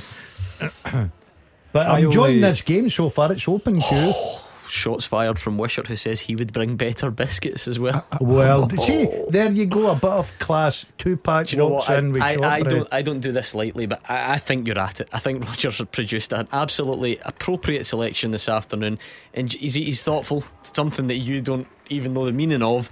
He knows that Hugh doesn't like chocolate. He brought shortbread for chocolate. He brought the sort of luxurious cookie type for us. I'm happy with that. I, I am not because he gave me the big build up on Tuesday. I'm coming in and he was shooking in. He just wanted, Look, he wanted to befriend us. I know that some of the waistlines in here would suggest otherwise, but six hours or not, we're not going through more than two packets of biscuits alright. in here. The way he's going just now, he might. Is he firing them away? is he? Oh, I've had- Vera, he's picking uh, crumbs out his hair. I've had two. I've had two. to be honest with you, they were quite nice, but I was expecting a little bit more. There's been a big goal in the championship. It was a few minutes ago now, but I got distracted. Partick Thistle won Dunfermline nil. Ross Docherty on 15 minutes. Roger. Huge goal for the Pals. Uh, sorry for Partick No. against the Pals Yep. because a win today with the goal difference, a win today more or less cements them in the playoff places. I was at Dunfermline for Super Scoreboard last week for 79 minutes. They were awful against Ayr United, and somehow they scored two goals from long range. They win the game, and it's really tight down there because Queen of the Oh. South against Ayr's a huge one too. This is a big moment in the season. Fraser Wishart's been in touch again to say that Gordon's VIP invite to the Player of the Year awards is hanging by a thread. Seriously? Uh, Well, if it's hung by a thread and I'm not there, the VIP may as well rip it up. That's I in a good room. the most V. Oh, of car- VI. I've been in there before. It's it's a good room to be in. Oh, and yeah. I told you, do not say a word against Until the to the of May. second of May. Here, let, us up the quizzing. We've already got one teaser on the go. Notts County have just scored, and you're thinking, where is this heading? Yeah. A goal scored by Aaron Nemane. Roger will know, that's too easy. Yeah. Who did he play for up here? He played with Hearts. Nope. Um, hold on, I, I know who he played for. You're, you're, you're going to get a quite list of obviously teams don't. fired at you here, No, Gordon. no. Yeah, don't please don't just name every team in the Right, league. okay. Because oh, he played with Rangers. he did play with I'm Rangers. sorry, my apologies. Remember that name, Hugh? Yeah, I, you? yeah, I I'm surprised. I didn't want to butt in. I was going to say Ah, good on you. See, I knew he wouldn't get it though. I did get it. Well, I just end. took a bit of time. It was it was there. It was easy to get. Right, reminders of the actual teaser. Many we got, Rog.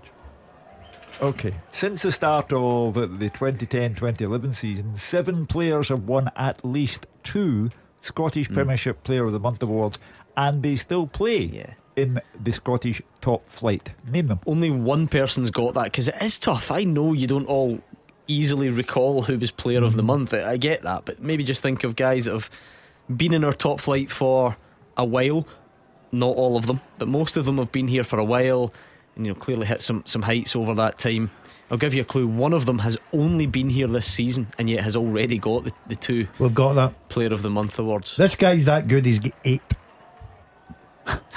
he has. Count them. And now we are also asking, in honour of Mark McGhee today, what are the weird and wonderful management techniques that you've you've seen over the years? It can be anything at all.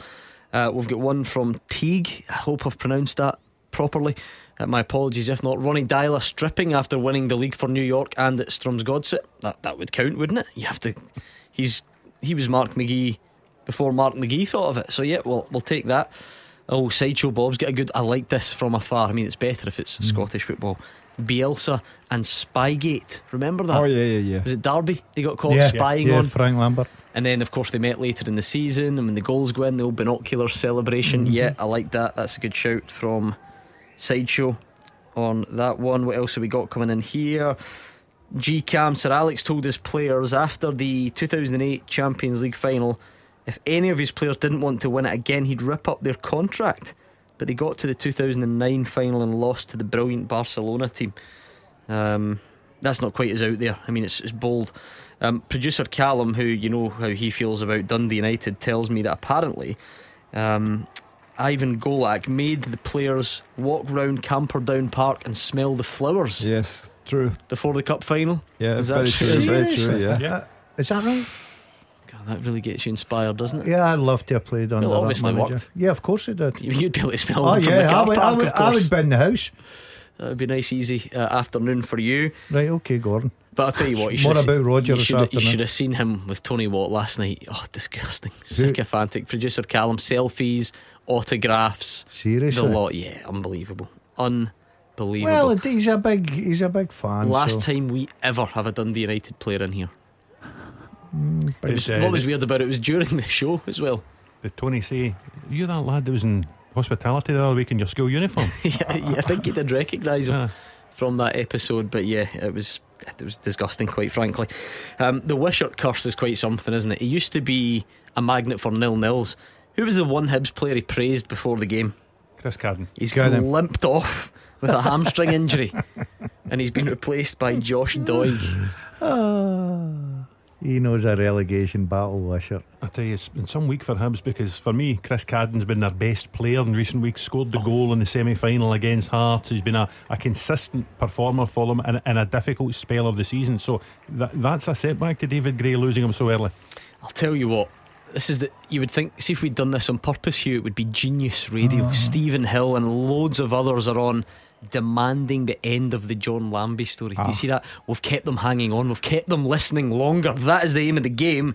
It just so happens that a Dundee goal distracted us. But go on, finish your story. The late great John Lambie, when at Partick Thistle, they were going through a very bad run, and he said that until such times as they won a game, he and Mrs. Lambie, to put this delicately, Oh, no. would be repairing to separate rooms of an evening until Partick Thistle won a game. Don't ask Gordon Dalziel about this. Don't Mm. ask Gordon Dalziel about this. Don't ask I had that Gordon in Dalziel about this. Stop it. No, you're not trusted to input in this conversation. So, Seriously. Yeah, yeah. and was not only well, firstly, not only willing to do that, but secondly made to make it public. Yeah, Oh, exactly. John Lambie, I loved, I loved it. John Lambie, and that room at Firhill, just magnificent. But it was all the madmen. He So- was one of the best going about. Oh, Hugh. he I, I had a great, great relationship with John. Spoke to him when I was a manager. Spoke to him nearly every week and for about an hour or two. And You didn't take that that tactic off him, though, did you?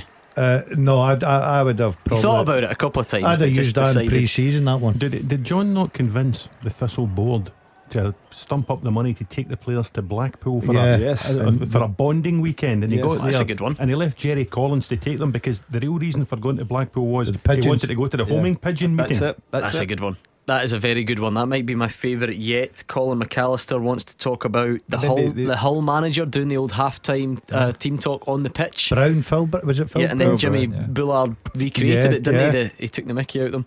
Uh, I kind of knew this one came up for some. Uh, this one would come up for some reason. This is what popped into my head when I asked the question. Mikey, Felix Magath, when he was at Fulham, used cheese to help players with their injuries by placing cheese in the affected area to say it would help them heal faster. Do you remember that? Uh, fortunately, no, I Do don't you not? remember I- that. no. honestly, when I asked the question, for some reason, that that's that's what I had in mind. I didn't bother saying it because I thought someone out there will, um, and Mikey has not disappointed me. Yeah, look it I, up. I, I don't know what you're looking at. And by the way, it was something like a, somebody's got a cruciate or something, and he's rocked up with a block of mild cheddar. It was something Well, I've got a lines. torn cartilage, so I might get the Dairy out tonight. The laughing cow. Yeah. Absolutely not. Oh, ro- do you know what? I see producer Callum. He just he, he's one of these annoying folk that loves puns constantly, and he's Right. just buzzed in my ear and said it made them feel feta. Ah. that is disgraceful. Just when you thought his behaviour with Tony Watt last night couldn't get any worse, he's got he's gone and done that. Ridiculous. That's quite clever. absolutely, Quite like absolutely That's ridiculous. a quicker red card than Leon Balogun. Honestly, it is. I just, honest, I don't know where to take that from here. I must admit. He's Well- now he's, he's he's suggesting more in my ear, and if he Go thinks they're getting read out, no, he thinks it was Gouda. Ah. So even worse. Ah, I think you're you're stretching now. He's looking. He's looking. He's laughing at his own jokes. How bad is that? Oh my goodness. The worst of it is Roger Hannan's now trying to think of So some- am I, to I'm be a fair. I'm- I'm I'm getting through every cheese in the world. I'm actually looking over your shoulder at how well Dundee are performing Yeah. in the first 25 minutes at Dens Park this afternoon. I, I, I know we take the mickey out of Nadir Ciftci because of the charity bet, but i- i- he's lucky if he's had five touches, far less five goals in his St Johnstone mm. career. He has been poor. His teammates have been poor. St Johnstone need to shake themselves to life. You know what team producer Callum supports, of course, don't you? United. Dunbury United. Oh, no. Getting worse. They're Getting worse. Is, is it him that's Yeah, yeah, he's, he's them? suggesting them all, every single one of them. Dunbury It's shocking. Uh, there's a name we know well. Jamie Murphy has scored for Mansfield against Crawley. Is that the same Jamie Murphy? No, it's not, is it? Yeah, no, yeah, it's yeah, that's it. Mansfield. Yeah. Yep. I had something in the back of my head because Andy Halliday was telling us some good stories about Jamie Murphy's um, manager at the moment because it's Nigel Clough. Nigel Clough, Yeah. isn't it? Um, yeah, Mansfield won Crawley nil. Jamie Murphy with the goal uh, there. I tell you, look, look at Mark McGhee on the screen. That is an extra shirt button undone. You Yeah. can't tell me that hasn't come off the back of that Dundee goal. The, the, the two below it, He look had as a if they're under tie on at the well. beginning. He had a shirt and tie on at three o'clock. Look up now. I'll tell you what, you've done this deliberately, haven't you? Sandra says, Do you want a box of these dropped in for next week's tea break? And it's Oh, Sandra. cupcakes. You want to see the standard? They Oh, Sandra, where are you when I need you? They look spectacular. Although she Uh, says it's to shut the dazzler up, which is not Oh, listen. I'm quite happy promising to thing shut to up when you're on radio. Sandra throws the cupcakes in towards me. Um, remind us again. Oh, there's another big goal in the championship. Roger Morton nil Inverness one. Roddy McGregor. Yeah, not quite safe yet, Morton. So that'll be a setback. Yeah. Dougie Imrie started really brightly. We even had a caller on Tuesday night touting him for the Hibernian job. But uh, that's a setback. Interesting as well. Stenhousemuir nil, Stranraer 2. If that stays like that, Edinburgh City, who won last night against Annan, they will be secure in the final promotion playoff place from League Two. Uh, yeah, there's a lot to play for in Scotland today. As we said, we're waiting on Cove to potentially clinch the title against Dumbarton. What do they need? Just need to win. I mean, they were very close. They were two minutes from doing it last week until Airdrie popped up with that late, late winner against Dumbarton. And it would be, I think, fitting for Paul Hartley and his players if they could do it in front of their own fans this afternoon. It's been an incredible rise. I think this would be three promotions in four seasons for the club. What They sort would- of crowds do they get there, Roger? I've, I don't really. well, uh, listen, they're trying to build, uh, you know, bigger crowds. It's obviously difficult going in as a second club in Mm. the city of Aberdeen, but they're working very, very hard in the community. I know a couple of people up there who are employed on a part-time basis now. Would you club. just like They're to answer the hard. question rather than go round the blocks? What's- 1,411. That's all I was looking for, thank you. It's a long story that to get to 1,400. That's because he didn't know the answer. Well, He was making been it there. up. And Yeah, even, pretty 1,411s, I guess. Um, don't forget to keep your suggestions coming in. I'm enjoying these in honour of Mark McGhee's week. What are the weird and wonderful techniques, tactics that managers have used over the years? Miko says, What about the time Mark Wilson promised to pay all the Brechin players' phone bills if they won? and look how that ended, he says. He never, he never promised. Of course he didn't. It's just a wee joke, I think, Right, from okay. Mick on there. So One, he didn't know what that meant. At Brechin.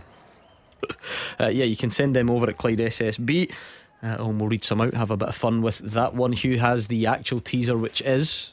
Since the start of the 2010 2011 season, seven players have won at least two Scottish Premiership Player of the Month awards, and they still play in the Scottish top flight. Who are they? There is a place available on the podium still. We've not filled that, so get your answers in if you think you can come up with them all. I'll give you some more clues. We'll do wrong answers. Hugh Allen Lappin has gone for Johnny Hayes.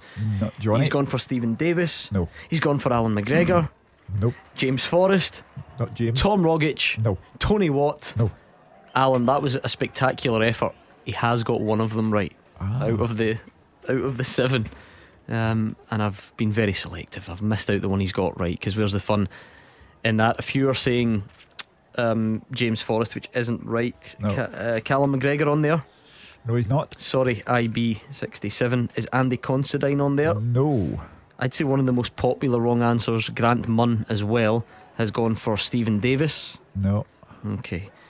I'll give you a bit of a clue. So they have all bar one played for the old firm at some point.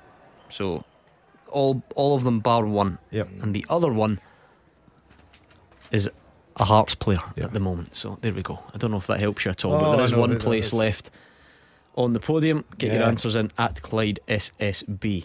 Um, Roger Hannan's uh, Fraser Wishart, sorry, is worried. He has taken absolutely no notes yet for the St Mirren game because there's well not a lot happening here. Uh, that that does surprise me um, because you know there's so much at stake for both of them. Um, but apathy seems to have set in. If the Hibs fans haven't bought all the tickets, as they did not buy all the tickets for last week's semi-final, uh, apathy has set in at Easter Road, and that's a dangerous enemy to have. Uh, I think Ron Gordon and Dave Cormack could be doing with coming over here from America and having a look at Pittodrie and Easter Road because if apathy is setting in, they had better nip it in the bud by delivering on behalf of the Are we fans. getting any reports on it, Pittodrie? Is it an exciting game? Yeah, for Aberdeen were dominating possession certainly, um, but not finding that breakthrough. You would have to yet. believe that the people at Pittodrie and at St Mirren are aware that St Johnstone are losing at home to Correct. Dundee. Yeah. And they will be aware that actually a draw in those two games isn't a bad outcome for any of the Yeah. four of them. Shaun Rooney squaring up to Charlie Adam there. Who would your money be on on the night of the Dillian Whyte and uh, Tyson Fury fight? Who'd your money be on? Shaun Rooney's not shy, is he? No, no. Bell boy. Charlie's a Dundonian. Mm, Hardy boys, Uh, the yeah, Bellshill. Yeah. Are you going to purchase the boxing tonight, or Yeah. get someone else to pay for it and go to their house and watch it? Me? Yeah, I it? I thought that. Who, who's who's footing the bill Nor- this time? normally, normally the son-in-law. He's within walking distance of my house. I'm so- not a big boxing fan, Hugh, but I'm going to watch that tonight. I'm going to pay for it tonight. I'll bet Uh, you are. Much is it? Twenty pounds or something? Your magic TV will get you that. No, No, bother. no, no, no. I've, I don't have a magic Do you TV. not? All right, okay. You, you you you managed to watch a spectacular amount of um, sporting events for someone who doesn't like putting their hand in their pocket. The last time either of these paid for the boxing, Sugar Ray Robinson won on points. No, no, it was Benny Lynch in my case. Um, Olivia have nearly scored, by the way. Noble with Nouble with the cross deflected by Bates, and a, a good save to prevent an own goal from Joe Lewis. 90,000 people at Wembley. Yeah. Incredible. 90,000? Incredible. Can you imagine pitching up there 90,000 and gets finished in about 30 seconds or first round? That's like even though Mike Tyson fight at Hampden, wasn't it? Yeah. What was that over in fo- Yeah, Lou- 45 seconds? Lou Savarese, yeah. Is that what it was? It was round about then, wasn't it? the, the night began. The fight on the aeroplane lasted even longer than that during the week. Um, Seriously, did you see that? Mike, yeah, yeah, yeah. You don't want to argue. Don't, I'm not. I'm not going to victim blame. That would be inappropriate and shouldn't make light of a serious situation. But Hmm. you've got to question the wisdom of annoying Mike Tyson in a confined space. Yeah, what are you thinking of, man? Um, th- Man. I don't think I've ever heard you even say man in that context before. Brilliant. Um, the, the night at the Hampden started in a heat wave. Honestly, it was boiling, and it, then the skies opened as Iron Mike came out, and it, he hit everybody. Hit the referee once. Uh, it was a, a mad flurry of blows. What year was that, Hugh? I don't, I don't remember. Oh, it must be twenty odd years ago now, because it might. Uh, Hampden Park? Yeah. Uh, great crowd. He caused a sensation all over Glasgow when he was here. Mobbed everywhere he went. Uh, it was incredible. But uh, it was all over in seconds. And as I say, in the flurry of blows, the referee even caught one. 2000, the year 2000 it was in Two- the summer, oh. as you say, June, Yeah. yep, late June 2000. Three one, three one Man City now. That turns up the heat in Liverpool again. Gordon down Who's south. the Blues playing today? Watford. Oh, that's that's three points in the bag, Roger. Um, yeah, because he, he was he wore the Scotland top in advance of the fight, didn't he, Mike Tyson? I'm sure I can Yeah. remember that picture. yeah. yeah. Berti Vogts nearly picked him. That- well, at that stage, I think we, oh, we would have. what a great save. from the goalkeeper Oh, from Nadir Nadir Ciftci. Ciftci. You watch what you're doing, sir. You pass it to someone else if you've got to score. That that would have been an incredible equaliser, but it's a wonderful save from the goalkeeper. Yeah, really good save to keep Dundee in front. Albion Rovers nil, Stirling Albion one. Dale Carrick with the goal for Stirling. Norwich nil, Newcastle one. Joelinton. How good is Newcastle just now? Yeah. Climbing Very. up, unbelievable job that he's doing there. Incredible. It's amazing what millions of Arab money can do for you, isn't it? Yeah, but you've got to go in there, and it was a club that really needed a bit of leadership, and um, I doubted that he could do it, Gordon.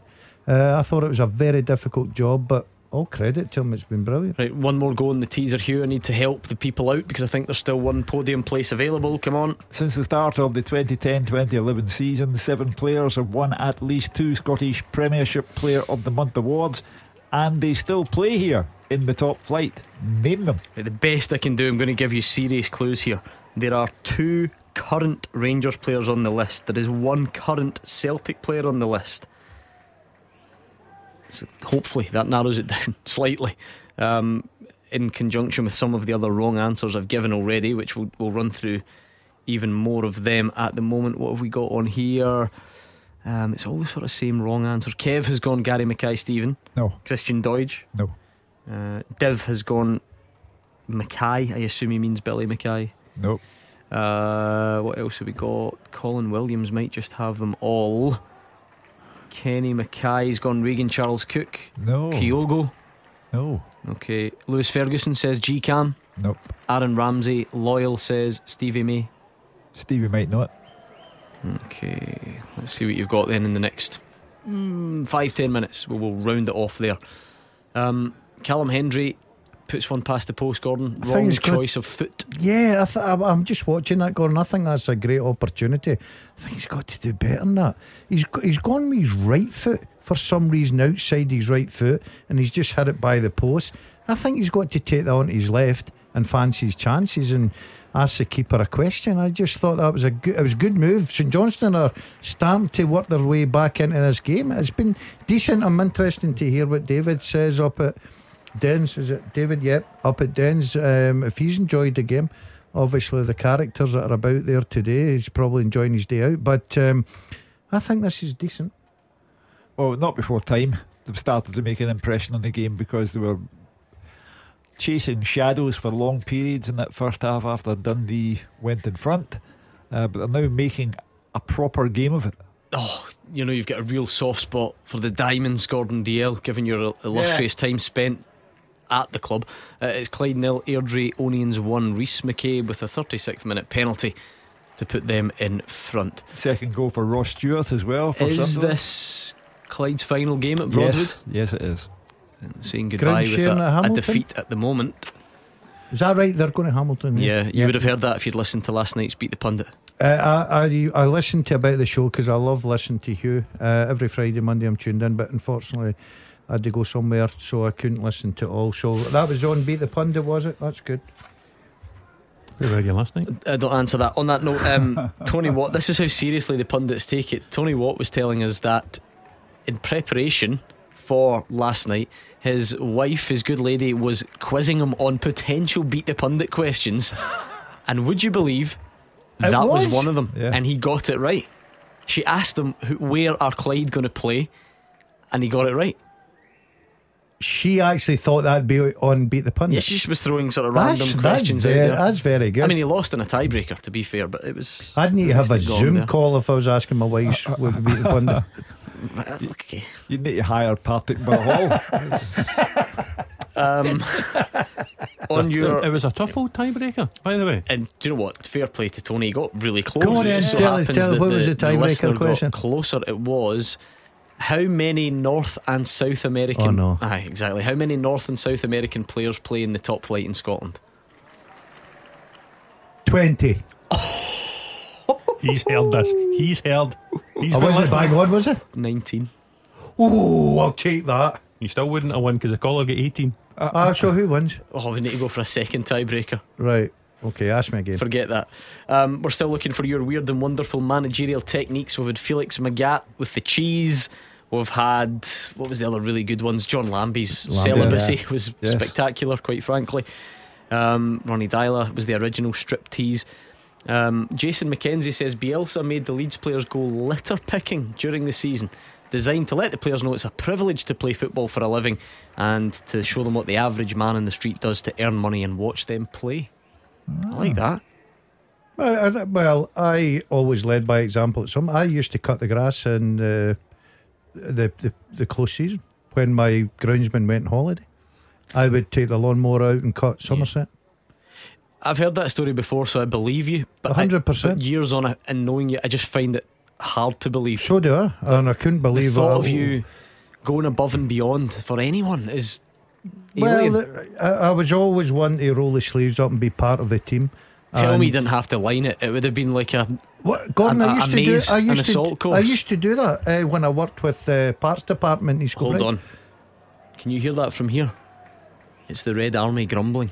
Goal flashes with AspireGlasgow.com. Because Livi have taken the lead at Pittodrie. We said earlier on the notion of playing at home doesn't always go in your favour if you're a big team and you're having a tough time of it and the crowd can turn. Nicky Devlin, the Livi skipper, few yards on the rebound, he puts it beyond Joe Lewis, and Livi have taken the lead at Pittodrie just before the break. Do you know what? That's magnificent uh, on their part, given that the manager's in hospital, the assistant manager's in the stand because of suspension. Yeah, sorry to to to butt in and ruin that for you, but apparently sitting right behind the dugout is Martin. And Yeah. you know he's a he's a bit of a loudmouth, so he's apparently having no trouble at all Well, getting his message right, across. that's fine, good for him. Uh, but that's a magnificent show from Livingston. But Aberdeen are a disgrace. They've got players who, first and foremost, ought to be top six. They've got a support that they're now starting to alienate because they're not attending today's match in the numbers you might have expected. And Jim Goodwin has tried to point out to the players that the idea of relegation shouldn't be dismissed as an impossibility.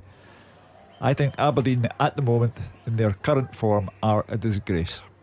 It's quite something. If that stays like that now, to, to compound the misery, there is still some work to be done. You know, for instance, uh, a St Mirren goal, for instance, in Paisley. Um, well, St Johnstone are getting beat actually, so it's not the absolute worst case scenario. But in the interest of looking after your own business, Aberdeen losing at home. An enormous amount of work to be done by Jim Goodwin and his staff going up there. I think when he went up from St Mirren, he went with his eyes open to the problems that had cost Stephen Glass his job. And I think the run of form they've had since Jim went up there has just reinforced it.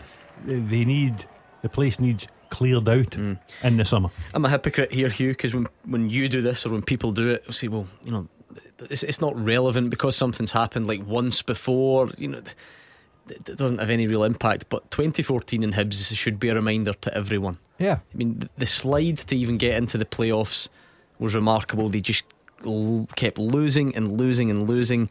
Everyone said Hibs were too big to go down. They then go to Hamilton away and win the first leg 2 0 and Yeah. still lose in the playoffs. So, yeah, whether it's relevant or not, it's certainly I- a warning sign. I was going to tell you a story, and I know he's not a manager, but just things that people do. When Andy Gray left Dundee United and went down to Aston Villa, I remember him telling me because we both came from the same place in Drumchapel, and I remember him telling me that when things were tough for him at Aston Villa, he used to go to the biggest factory in Birmingham that he knew of at seven o'clock in the morning to watch people going to their work. People who had to go out, earn their living, have hard jobs, go and see Villa or Birmingham City at the end of the working week, but they had to graft for their money. So he used to go there to, like give, to give himself a reminder of what real life is like. I think the Aberdeen players could be doing with a touch of that humility. They've got a, a good squad there. They've got a handsome budget provided by Dave Cormack, and this, what they're providing, Roger's right. The place needs cleaned out. Let's round off the first half teaser, Hugh. The first half teaser. With the Scottish scottishsun.co.uk slash football for the best football news and opinion online.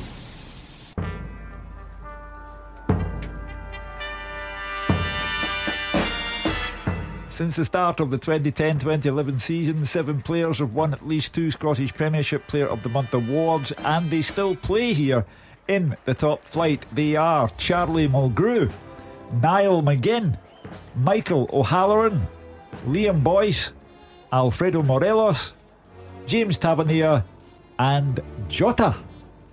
Well done if you got all them. I thought that was a really tricky question, perhaps reflected in the podium because there was still a, a one spot available. Unless someone sneaked in at the last minute, no. Producer Callum, no one in the bronze medal position, which means J.D. Dingers gets the silver medal. Well done to you, but no one was as fast as at Kev TS 1988. Whoever you may be, well done, Kev. You were the winner of the first half teaser. Roger Hannan, did you get them all? No, we get five out of seven. We didn't get McGinn, we didn't get O'Halloran. Yeah, I thought that was tough. Really, really tough. Uh, the Who Am I in the second half's a good one. I've had a wee look at that. I like it as well. Um, I did like it. Uh, we've got a few more coming in for these weird and wonderful managerial techniques. We'll do them in the second half. I can see one from Token Jester here, David Rayburn. Uh, but let's start going round the grounds because it's half time at Dens. Game of the day. How's it going so far, David Friel? Half time, Gordon Dundee 1, St Johnstone nil. Mark McGhee turned his radiators off this week, but Dundee are turning up the heat on St Johnstone. And if it stays like this, the Dens Park manager will have to follow up on that promise to spend the week naked. Jordan Marshall has put Dundee ahead and they fully deserve the lead as they tried to close the gap at the bottom to just two points. Dens Park has been rocking, it was rocking at kick off. Some of the 2000 St Johnstone fans even produced flares. Um, it was a frantic start on the pitch too. Saints had the first chance in five minutes when Jamie McCart sent a volley over the bar after Dundee failed to clear a corner. The home side looked really, really sharp and took lead in 10 minutes. Max Anderson fired in across from the right. Paul McGowan helped it on to Jordan Marshall. And while the fullback didn't even break stride as he drilled a low shot past Zander Clark into the corner. Dundee right up for this, have carried a threat. Charlie Adam has been excellent, as has Paul McGowan. The little midfielder had a shot deflected wide, and Ryan Sweeney also headed over at the back post from an Adam corner.